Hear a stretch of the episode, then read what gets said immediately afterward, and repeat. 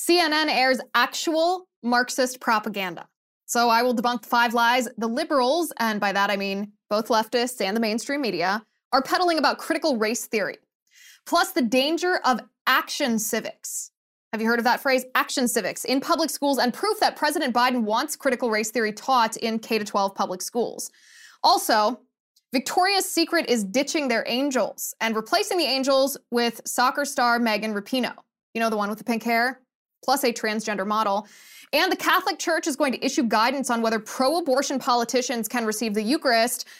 But this should not be a difficult decision. I will tell you why today. I'm Liz Wheeler. Welcome to The Liz Wheeler Show.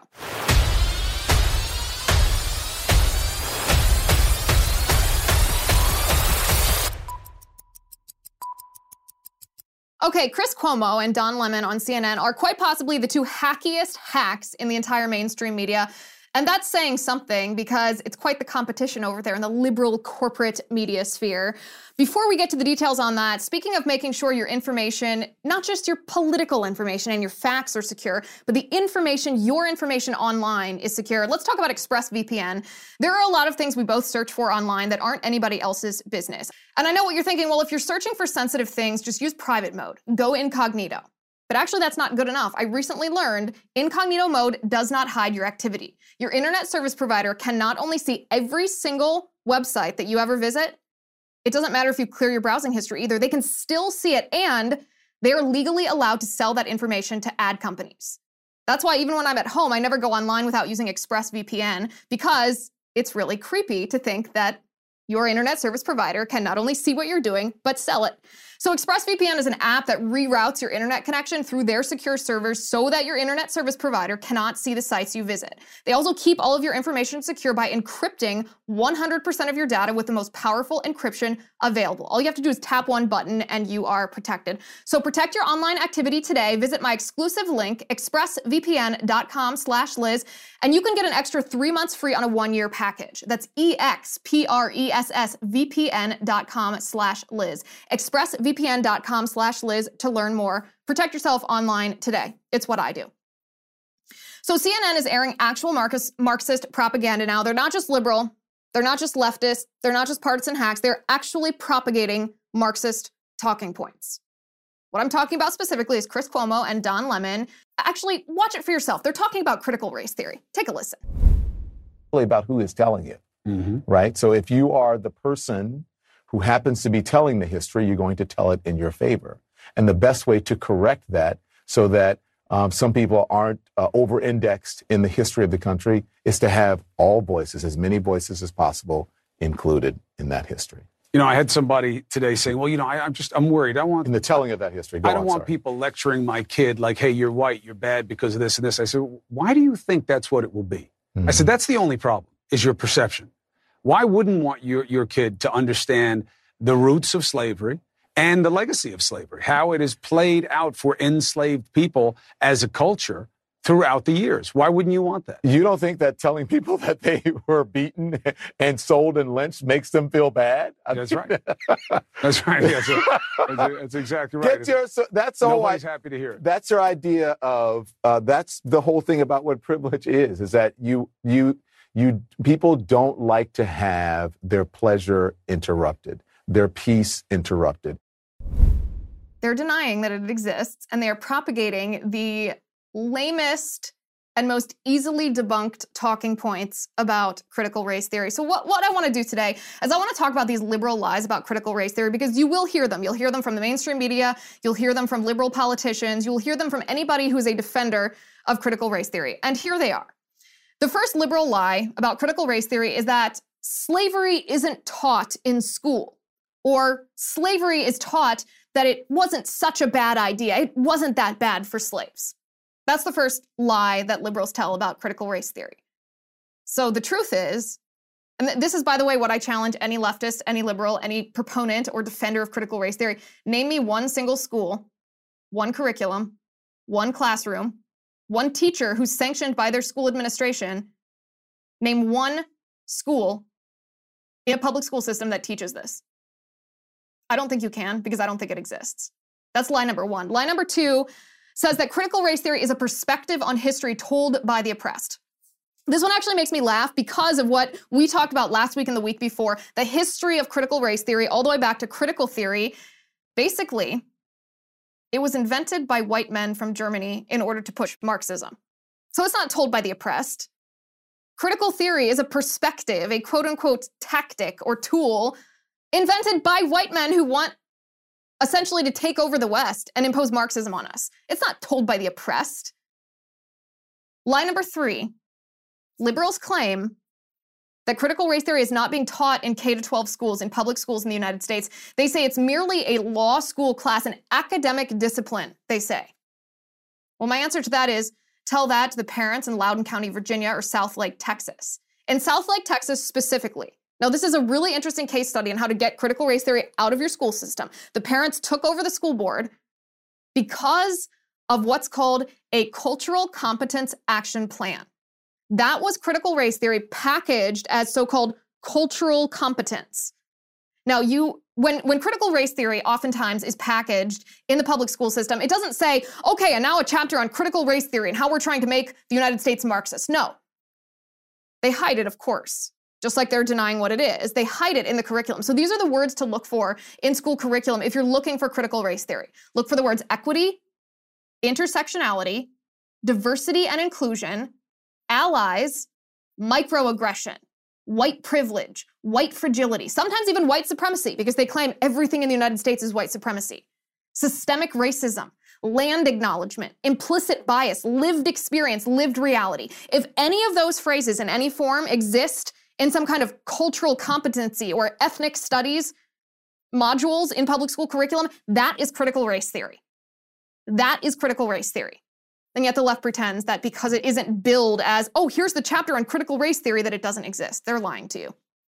Unsurprising. The fourth lie that they tell is that critical race theory in schools is just a conspiracy theory. Of course, we we watched the video last week of Terry McAuliffe, the gubernatorial candidate in the state of Virginia, saying that parents being worried about critical race theory in Virginia schools that that's just a conspiracy theory. Well, the mainstream media of course, you know, want to help propagate leftist talking points. So Chuck Todd over at NBC calls this calls critical race theory in schools a quote so-called controversy. Listen. Let's take this uh, this so-called controversy over critical race theory, and I say so-called controversy because it's sort of it's a creation that keeps people watching or keeps people clicking, and suddenly you know yada yada yada. School board meetings are getting disrupted, right? Mm-hmm. And you're just sort of like, wait a minute, are you covering the news that people need to know? A so-called controversy. I suppose teaching children that everyone is identified first and foremost by their skin color and not by the content of their character. I suppose that's just a so called controversy. Teaching, indoctrinating children with racism, that's just a so called controversy. Having parents worried about their children being taught Marxism and used as pawns, being the victims of racialism. That's just a so called controversy to the left. The left will, time and time again, lie to you about critical race theory. I will be here to debunk their lies one after the other. Those are the four lies of the day. Okay, you watch this show to take care of your mind, right? Your facts. Well, t- speaking of taking care of your mind, it's also important to take care of your body. So let's talk about Nutrafol. 30 million women are impacted by weakened or thinning hair. If you're among them, know that you're not alone and that there's a solution that you can trust to deliver results. Nutrafol offers two targeted formulas for women that are clinically shown to improve hair growth and thickness with less shedding through all stages of life. You can visit Nutrafol.com and take their hair wellness quiz for personalized product recommendations that are unique to your hair's need. 86% of women reported improved hair growth after six months. More than 1,500 top doctors recommend Nutrafol as an effective and high-quality solution for healthier hair. You can grow thicker, healthier hair and support our show by going to Nutrafol.com and entering the promo code Liz to save $15 off your first month's subscription. This is their best offer anywhere, and it's only available to US customers for a limited time. Plus, free shipping on every order. Get $15 off at Nutrafol.com, spelled N-U-T-R-A-F-O-L dot com, promo code Liz. When you subscribe, you'll receive automatic monthly deliveries so that you never miss a dose. That's Nutrafol.com, promo code Liz. So, speaking of critical race theory in schools, you'll notice that a certain individual certain leader of the free world has been very quiet about critical race theory. I'm talking about Joe Biden. The Biden Harris administration has uh, not spoken publicly about these controversies in any meaningful way. They're leaving that battle to the mainstream media to propagate these leftist talking points. But we actually have proof that the Biden administration wants critical race theory taught in schools. The Biden administration, in fact, is incentivizing schools to teach critical race theory. And again, we're not talking about universities, we're talking about K to 12 public school classrooms. In fact, the Biden Department of Education, the Biden Department of Education is pushing the 1619 Project and the work of Ibram X. Kendi, the anti racist guy. This is what I'm talking about. The Biden Department of Education released text of a new rule. Remember, that's how agencies in the federal government, in the executive branch, when the legislative branch neglects their duty to actually legislate, they defer to the executive agencies who make these rules, essentially governing our country, even though they're unaccountable to us. The Biden Department of Education released text of a new rule that would establish what they're calling priorities for grants in American history and civics education programs. It, they will prioritize these grants if the grant project, and this is a quote from the rule, incorporates racially, ethnically, culturally, and linguistically diverse perspectives. So, what does that mean? Well, they tell you what it means. The Biden Department of Education says they will prioritize these grants if the grant project incorporates racially, ethnically, culturally, and linguistically diverse perspectives, such as the 1619 Project and Ibram X. Kendi's How to Be an Anti Racist, aka critical race theory.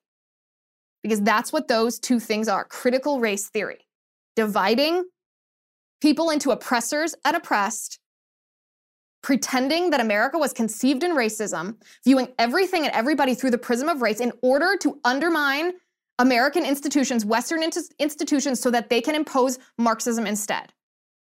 Now, this new rule uh, under the Biden Department of Education, the programs themselves are small. That'll be the defense from the left. Is this is this is a piddly amount of money to begin with? Sure, okay, but this leads to the Civics Secures Democracy Act.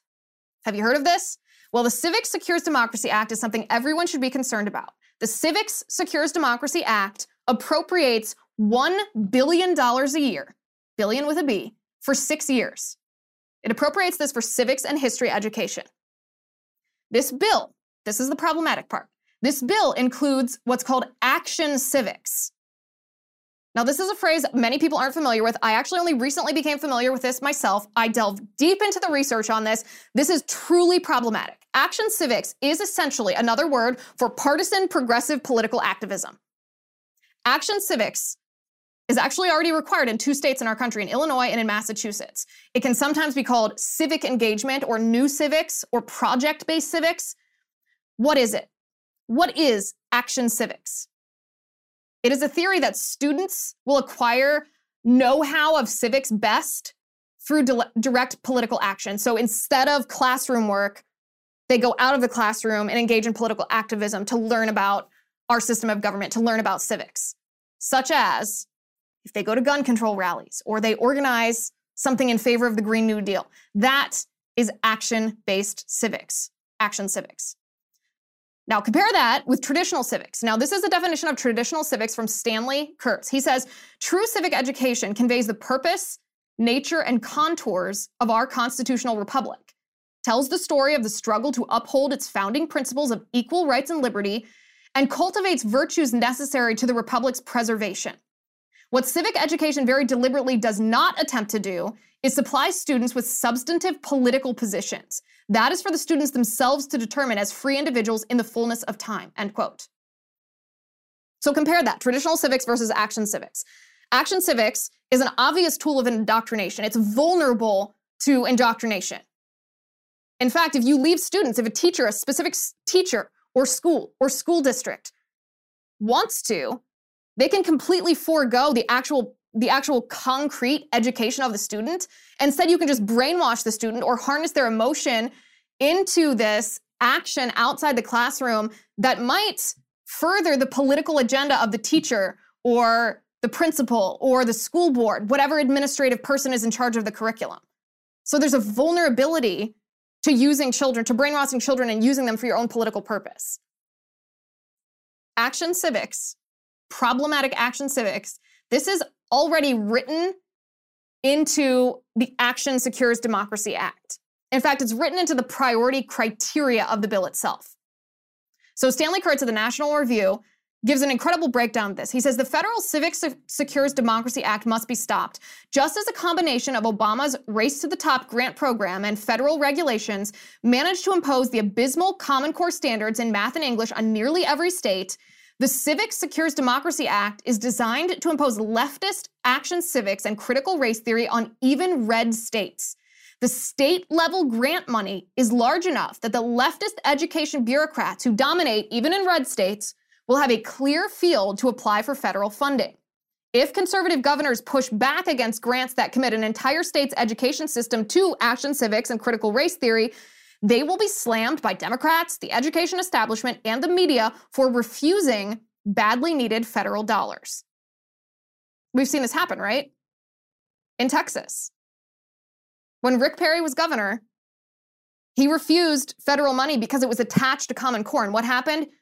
He got eviscerated by the media, by the education establishment. It was an it was an easy argument to be made rhetorically in the public. Oh, Rick Perry doesn't care about students. He refused federal money when all the public schools need is more money.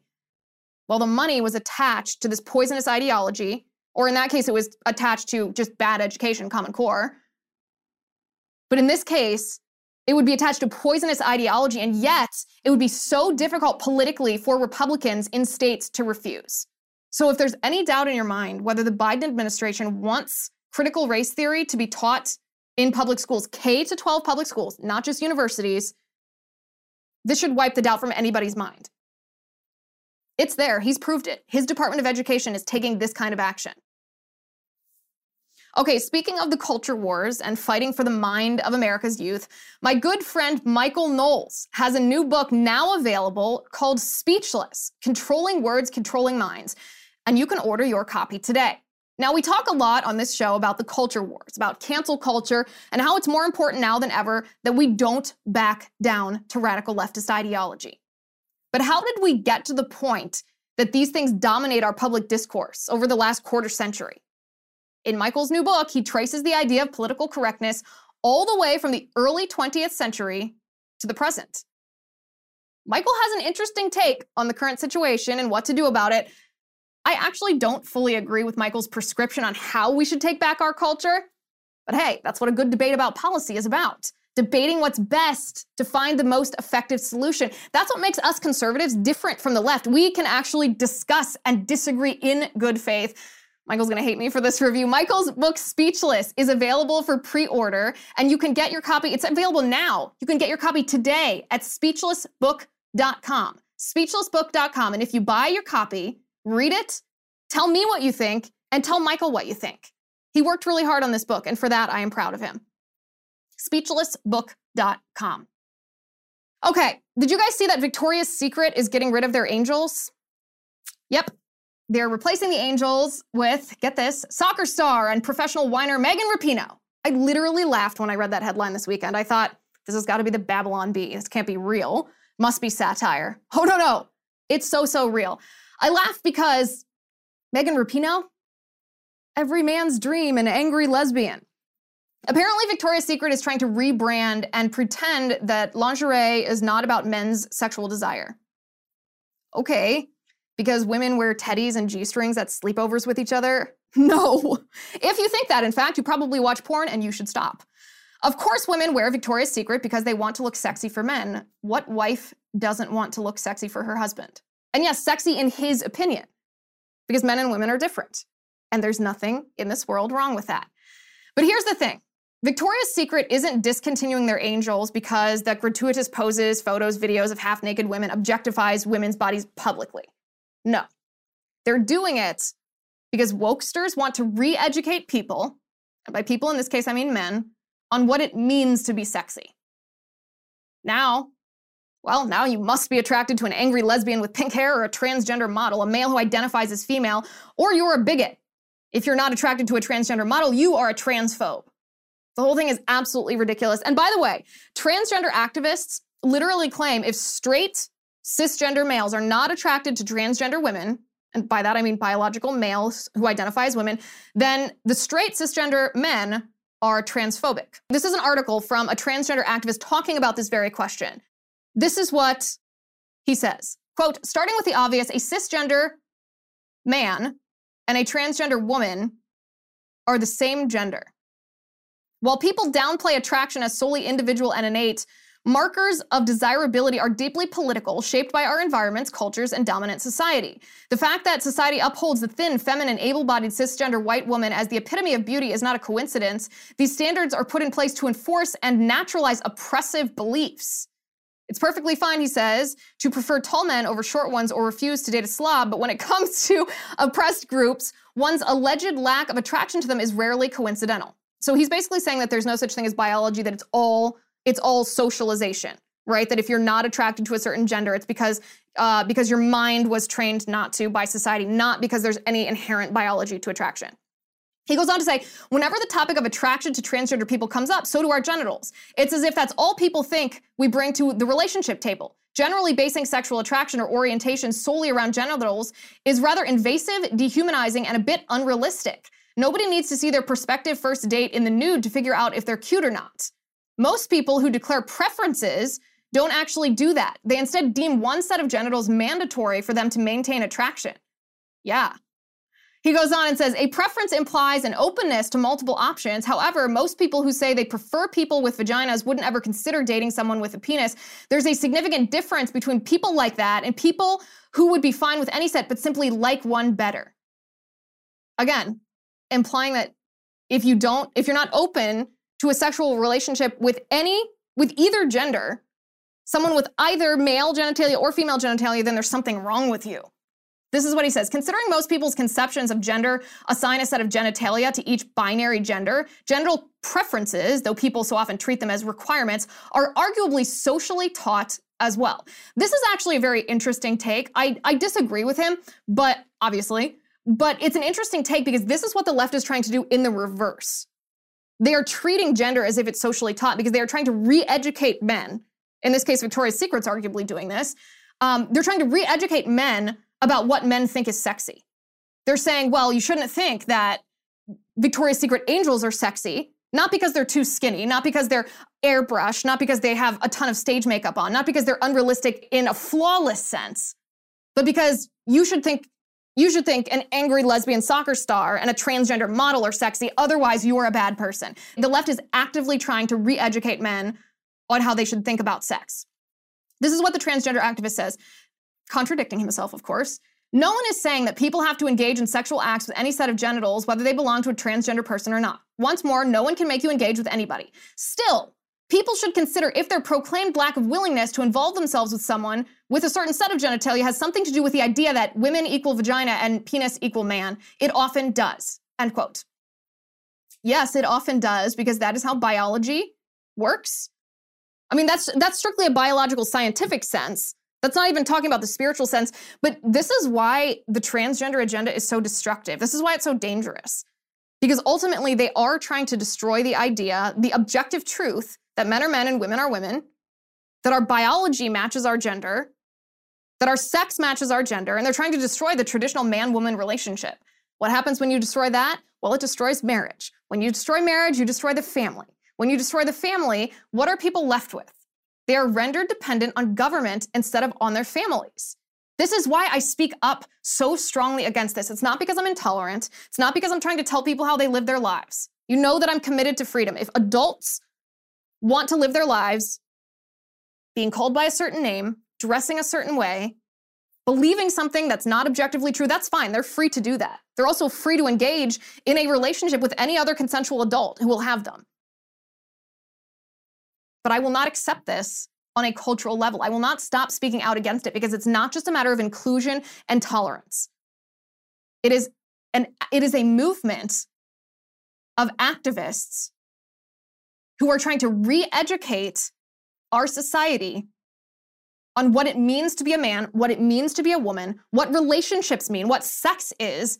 And therefore, the cascading effects is the destruction of the family. And I will never stand by quietly while that happens. I hope Victoria's Secret, by the way, fades into obscurity because they caved to the woke mob. They caved to the woke mob And they're trying to embrace objective reality in the most basic form that men are attracted to women. Also, by the way, did anyone see the old tweet of Megan Rapinoe's that surfaced? This was from like a decade ago. This is what she said. It's a it's a racist tweet, racially charged the very least, racist, I think.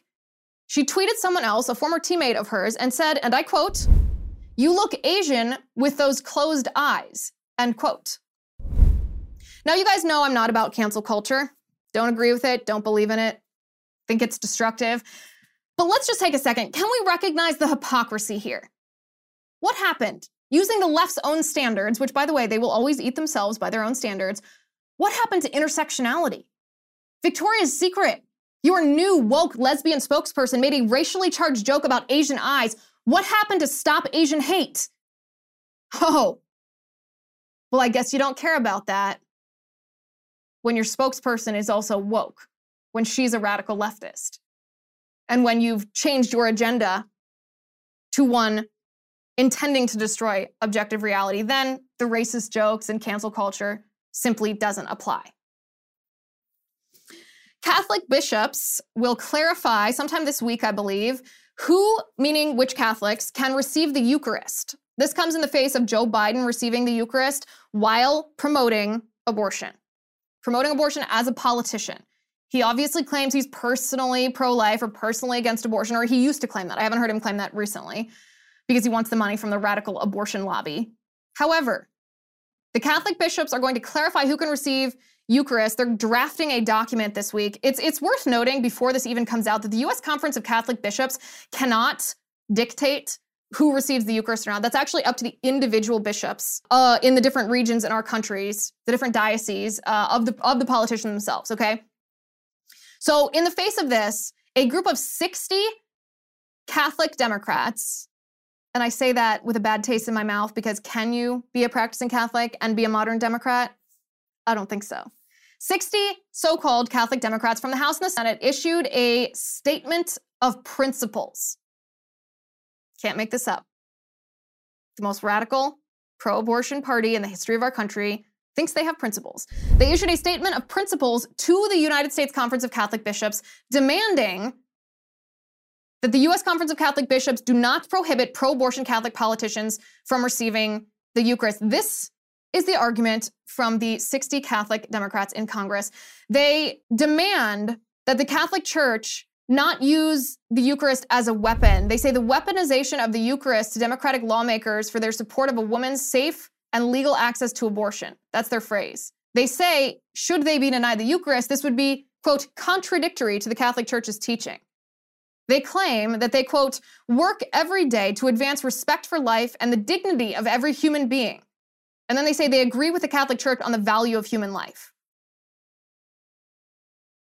If these are not the words of the Antichrist, not to be hyperbolic, then I don't know what they are, sounding like they value life as they preside over an abortion industry. And we'll, we'll get to that in a moment. Let's, let's continue what, what they say in this statement of principles. They claim that they follow Catholic doctrine and support the value of human life because of the government policies, the big government welfare programs that they support, helping the poor, disadvantaged, and oppressed, protecting the least among them. They say that qualifies them to receive the Eucharist. They don't say that their big government policies actually take money from other people, that they don't help they don't help inner cities. They don't help people in inner cities pull themselves out of poverty they're just socialist redistribution of wealth programs. They're not individual charity, they're government centric. So, this statement that we expect sometime this week from the US Conference of Catholic Bishops, th- this is what it should contain.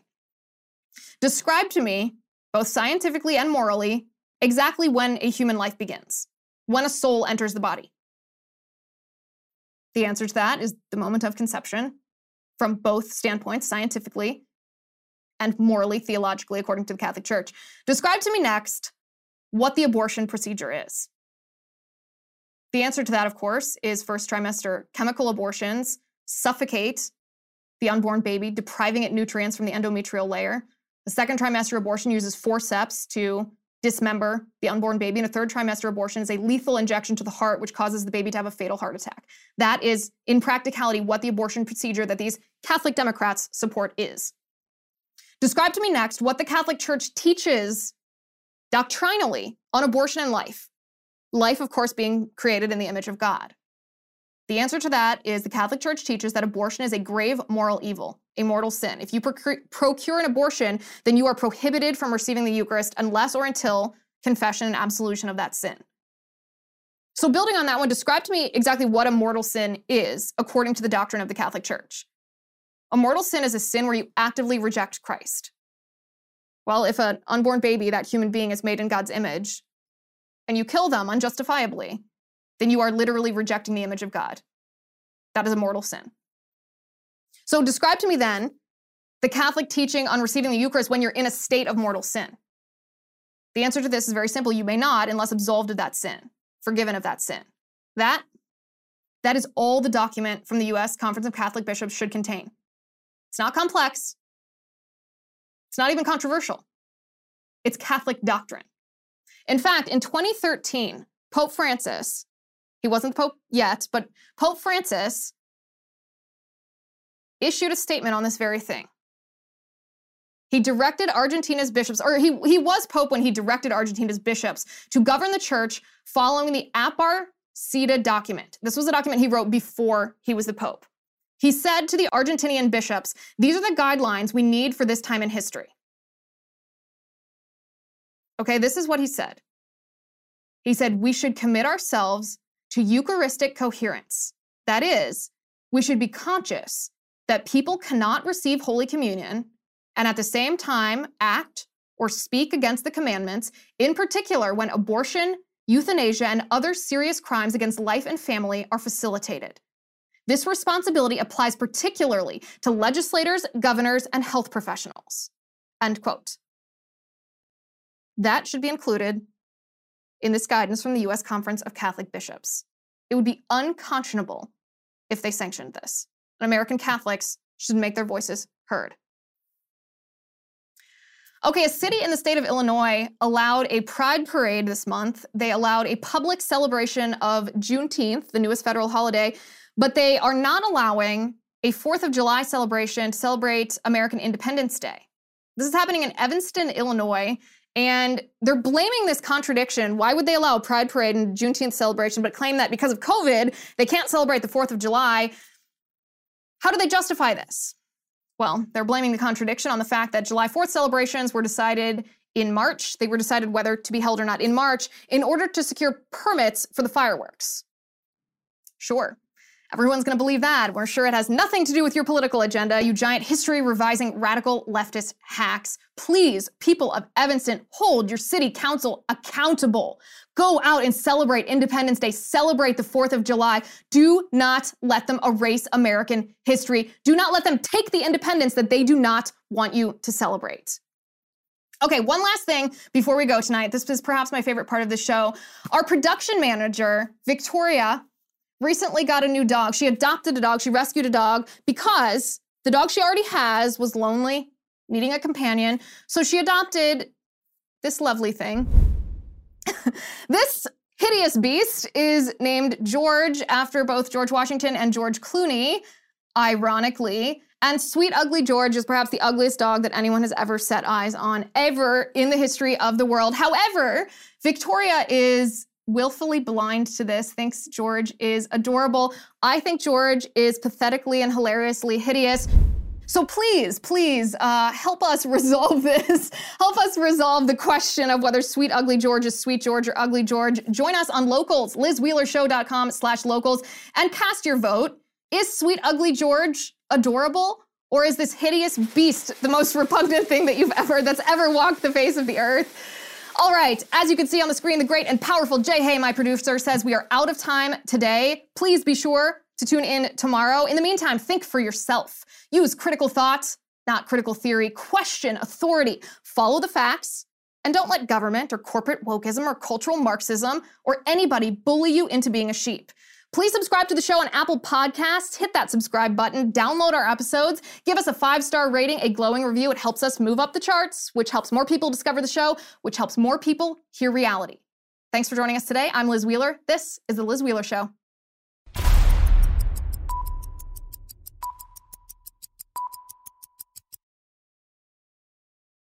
The Liz Wheeler Show is produced by Jonathan Hay, executive producer Chad Abbott, director of photography Kevin McRoberts, editor Stephen Reyes, assistant editor Michael Wall, assistant editor Tommy Weber, sound mixer Robin Fenderson, post production manager Victoria Metzel, director of marketing Emily Washler, senior publicist Patricia Jackson, and production assistant Mickey Pisani. This has been a Soundfront production.